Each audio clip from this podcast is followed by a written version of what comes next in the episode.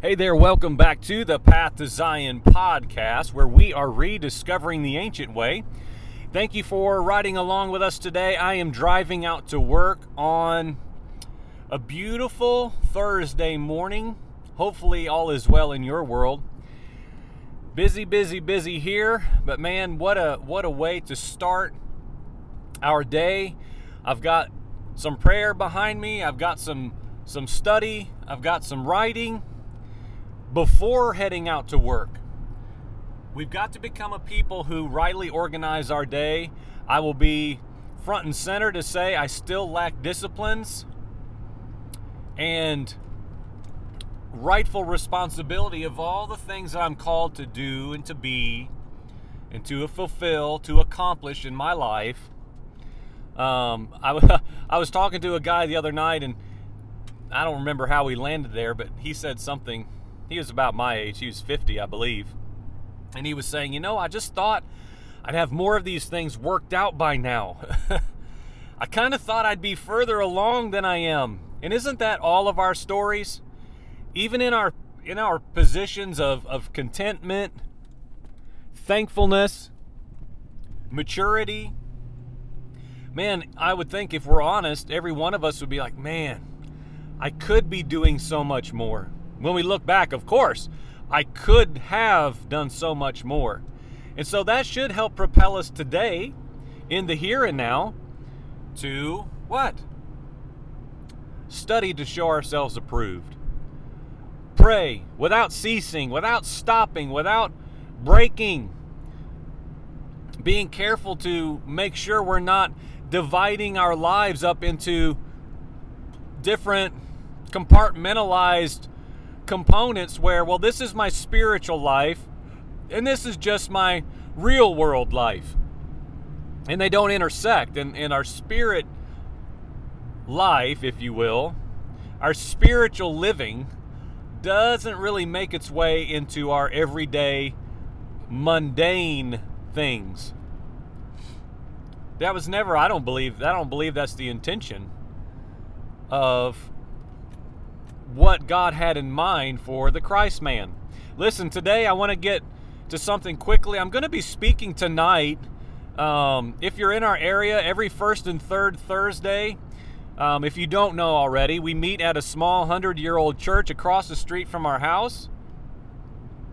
And I teach for just a few minutes, you know, 90 minutes or so. oh, just kidding. I could now, but I, Oh my, how in the world do pastors today, how in the world do pastors and preachers preach 20 minute sermons every Sunday? Maybe twice a week. How in the world do they do it? I don't understand.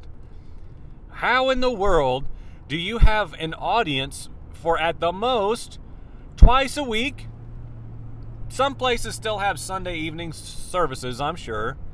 But as far as just normal gatherings, especially in this hour, how in the world does any pastor, leader, preacher, evangelist, teacher limit what what is to be said to 20 minutes or less? Oh man, I could go down that road all day long.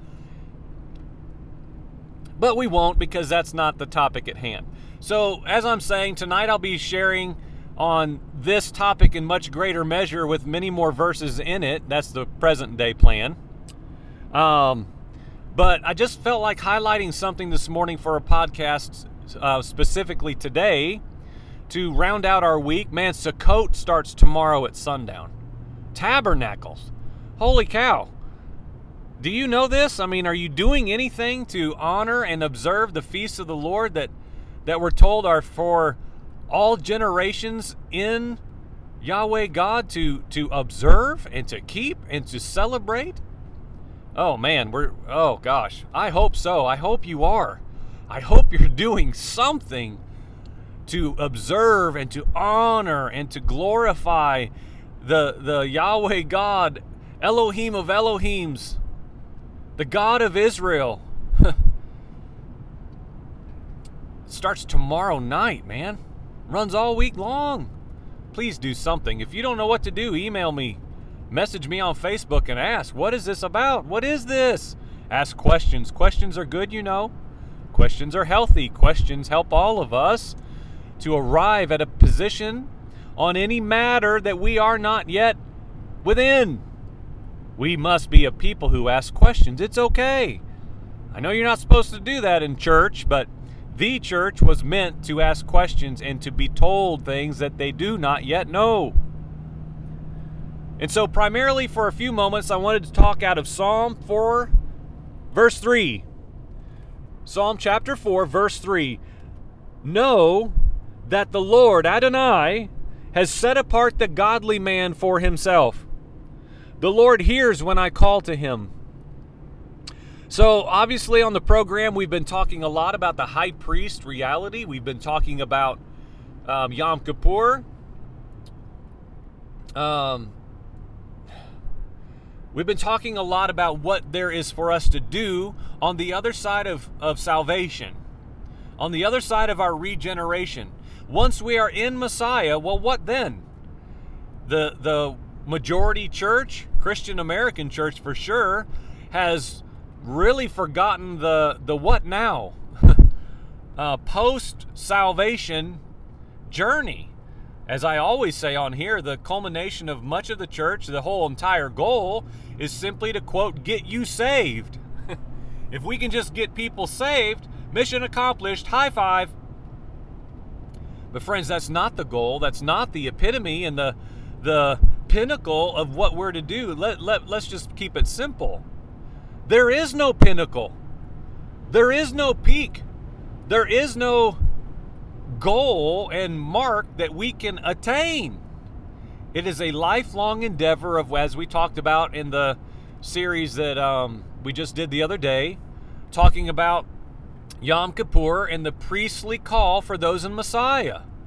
Go and find that on YouTube. It's three parts, 30 minutes each, and it's even in, on YouTube in um, a playlist. One, two, three, in order, simple. You push one button and all three will play. Or, of course, it's at pathtozion.com. I would encourage you to listen to that if you haven't, because the main crux of the question I pose within that teaching is how in the world can a New Testament church understand what the royal priesthood is if we don't rightfully understand what the first priesthood was? How can I understand Yeshua Messiah, Jesus, the Christ, being the great high priest if I don't know what the high priest did in Leviticus? How can I be a royal priesthood, myself a priest in my own home or in any other place for that matter? How can I fulfill a priestly role if I don't understand the priestly role that preceded us? We can't. So we talked a lot about that, and thereby we talked um, according to what we must do. To what? To be clean, to be pure. I've thought so much on this the last two days since I recorded that series. I could have done five more parts. Just elaborating on the understanding of the what then, the what now. We are saved, regenerated, move from darkness to light. All these ways we could explain the, the born again experience. If we're born again, born of the water and, and, and born of the Spirit, we have entered the kingdom. Well, but what then? Unto what purposes? Unto what activity? That's what I'm always just fascinated with talking about. Okay, that's great, but what now? Little Susie made a decision for Jesus and got baptized, but what now? Well, she's in the Sunday school class. And if she's, you know, 20 or older, she took the new membership class, Joel. And if she's a grown man, he's in the discipleship, um, what do you call it? Ah, I can't think of it. Accountability group. Well, what, but what do we do? who are we?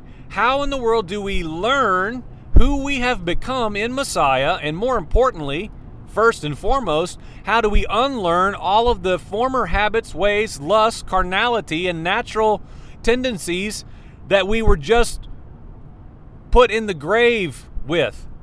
that still want to come back. Why? Because we're humanity in a habitual pattern of life. So as we're always talking about here on the program, the what what now? What do we do? Well, if with some of these things behind us, for the sake of time, and, and that was not my intent today, is to to unearth that. We talk about it with regularity, it's nothing new. But in Psalm chapter 4, verse 3, we're told to know that the Lord has set apart the godly man for himself. And, and the reason I'm bringing this up today specifically is because we've been talking about how we ourselves set ourselves apart. And that's, that's the meat of the message that I'm hoping to share tonight that I will probably record in its entirety um, in upcoming days to make it on here. And so, if we are to be found godly, what does that even mean? What does it mean to be godly? Obviously, this is not mere morality. It's not just a good Christian man or a or a good little model Christian family. No. We're not talking about that. We have to be clear with with what we're even reading. We can't read the word godly as a criteria. this word godly here is used as a criteria. And so if we just by presumption assume that we know what godly means, we may be entirely wrong, or we just don't know, we don't really think about it, we just read it and keep moving. But this godly in the Hebrew is Hasid.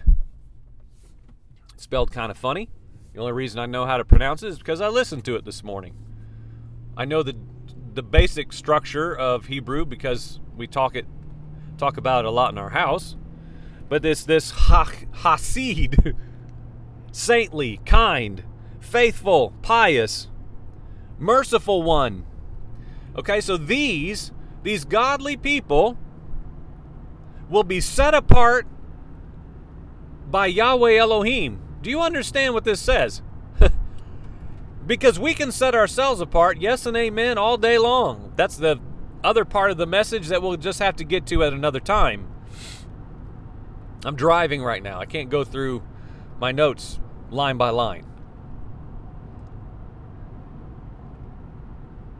But this godly is someone who has attributes that define one in the sight of God now as being one that He wants to set apart. Do you want set apart by the Creator? I mean, think about that. I mean, I could say think about that 50 times until we hopefully do. But I mean, really put on your thinking caps, if you will. Your ability to ponder and meditate on what we're reading and think about the creator of the entire universe the heavens, the earth, everything above, beneath, and in between. He will set apart these godly ones for himself. Set apart here is, is very good, and, and we again we talk about that all the time. It's Pala. Wonderfully marvelous. Distinctly different and distinguished. And this is my favorite one of this um, pala, set apart, severed. Man, I used this imagery this morning with my son at, at breakfast. We were doing, this is our whiteboard teaching verse for the day. And I picked up, it's irrelevant, let's just say I picked up a pen and I crack it in two. Let's just say a pencil for imagery's sake. I pick up a pencil and I crack it in two pieces. Well, I take what was once together and I sever it. And I make two distinct parts. There's one here and there's one there. They're no longer one unit. They are what? Distinguishable. There's one here and there's one there. They're no longer the same piece. They're no longer of the same one uh, pencil. They're distinguished. And and this goes so much further than that. Then paint one red and one black. Make one full of light and and put one you know in a bucket of water. I, how how many examples could we do just to make a point? They're distinctly different now. They're severed. They're distinguished by God now, by God Himself. And like, man, I'm telling you, I can feel this bubbling up in my spirit all the way down to my toes. This is the fullness of the called out reality. This is the fullness, the greater of the called out assembly, right? The ecclesia of Messiah. And this is what I've been saying the last several episodes as I as I always pepper everything that we talk about here with keeping Sabbath and feasts. And how all of these things from Genesis to Revelation from the from the very first letter to the very last every single thing is this is is just inundated with continuity. It's all interwoven. There, there can be no divorce or separation of it whatsoever because the called out ones in Acts, the New Testament church, is the same church that has always been. And it's the called out ones keeping the called out Sabbath and festival of the Lord, the feasts of the Lord. We don't even have time to say how, point out yet again how Paul was keeping the feasts. He did all these things that, man, we've just, we've not known Paul. Paul is a, is a deep, deep well, and I myself have not known him rightly. You know, everything he was saying. He's been so misunderstood. If he can see it from where he's seated in paradise, oh man, Lord help him. Hopefully, he, he can handle being misunderstood better than me. Moving on. So, this is not casual happenstance merely because we're good, moral Christian American people. It's a deliberate action based, come out from among them call for us to do and to make sure we are. And then when we do that, can we not say that then we become these godly ones? And then Yahweh God Himself says, You know what? Pala. I'm calling you wonderfully marvelous. I'm calling you distinctly different. I'm going to call you distinguished. Me.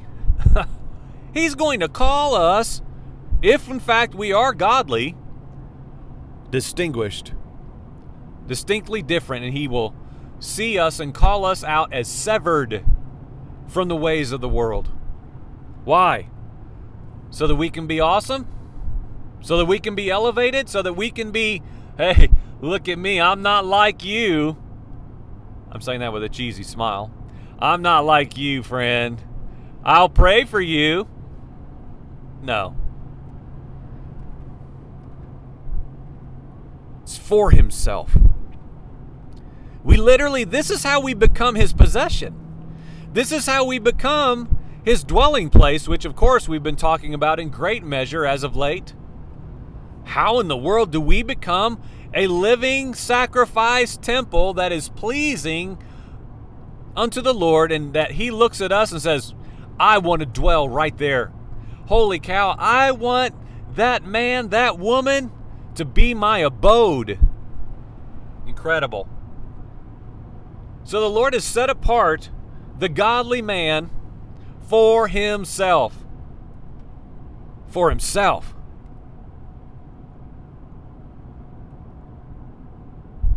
So, how will we do this today? How will we be found godly? How will we be found, found as these ones who God looks at and calls out and sets apart and severs from, from what was formerly our condition and the patterns of the world that we lived within and under and says, you know what, this one's mine. He's marked. Oh man, oh geez, here we are. End of the age, the mark, the seal. I'm just going to put this out here. You do with it what you want.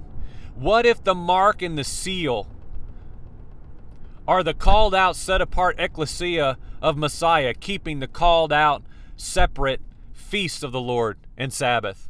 Chew on that, won't you? We talk about that a ton in circles that we move in right now with our friends and brothers and sisters in Messiah. We talk about that to no end. What if? What if that's the signifier? What is what if that is the mark? Don't even get me started on like we can do all these things to come out and be separate and distinct, but man, what in the world is a greater signifier than what it's always been?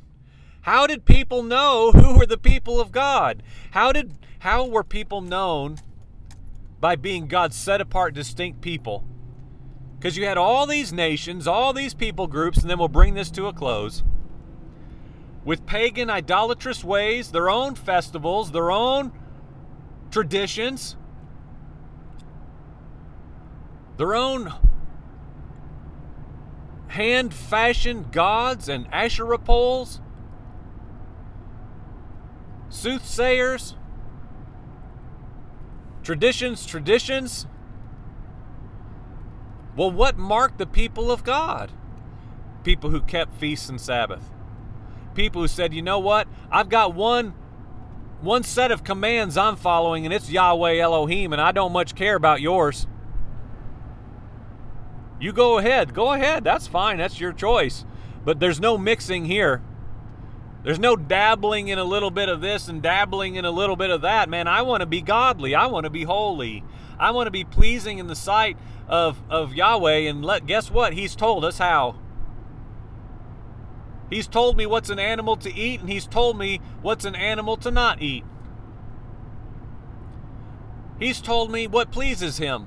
He's told me how this works because he's good, because he's made this attainable for me. And then he came as a man to completely identify with me because me, like everybody else before me, and everyone else right now, and everyone else that comes after me, are bent on evil. Our thoughts are continually towards e- evil. Humanity is fallen and needed redeemed. So he sent himself in the form of a man to perfectly live out what? The commands of the Father, the ways of the Father. He only spoke what he heard the Father say, and he only did what the Father was doing. He lived perfectly according to the Torah and all the laws of the Father. Perfectly suffering servant, executing every single thing on behalf of the Father to please Him,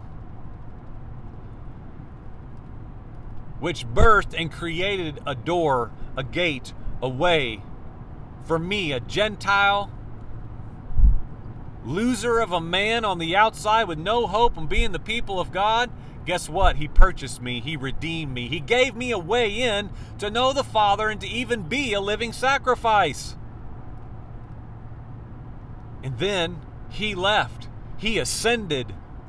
And Holy Spirit came and empowers me to what? To what? To walk in the pattern of the Son and perfectly execute every single command law, intent, and instruction of the Father, just like the Son. Otherwise, we're a lawless people. The church is lawless and the world are lawless. Synonymous in most every way. Ah, don't tell me laws. Don't tell me what to do. I'm free in Jesus. We've heard it our whole lives. Grace, grace, grace. We're free in Jesus. Don't you dare put law on me. Well, friends, what are you governed by then? How do you define being godly? How do we define biblical holiness? You do what the king says. You do what the king says in humility, and you know your place, and you do not rise up in any way to say, no, no, no, no, no. Now, we don't do that now. We live according to the Son now, as if the Son opposed the Father. Did did Jesus, did Christian American Jesus oppose the ways and commands and laws of his Father? He said, I come to fulfill to perfection. And how I'm always saying, and even exalt to your heart level first and foremost, friend, the laws of the King of all kings. So, friends, how in the world do you, do I, live out as godly ones where Yahweh God Himself looks upon us and says, you know what? I'm going to call this one distinguished and distinctly different. It's incredible. For Himself, for Himself, He makes us His possession. It's beautiful.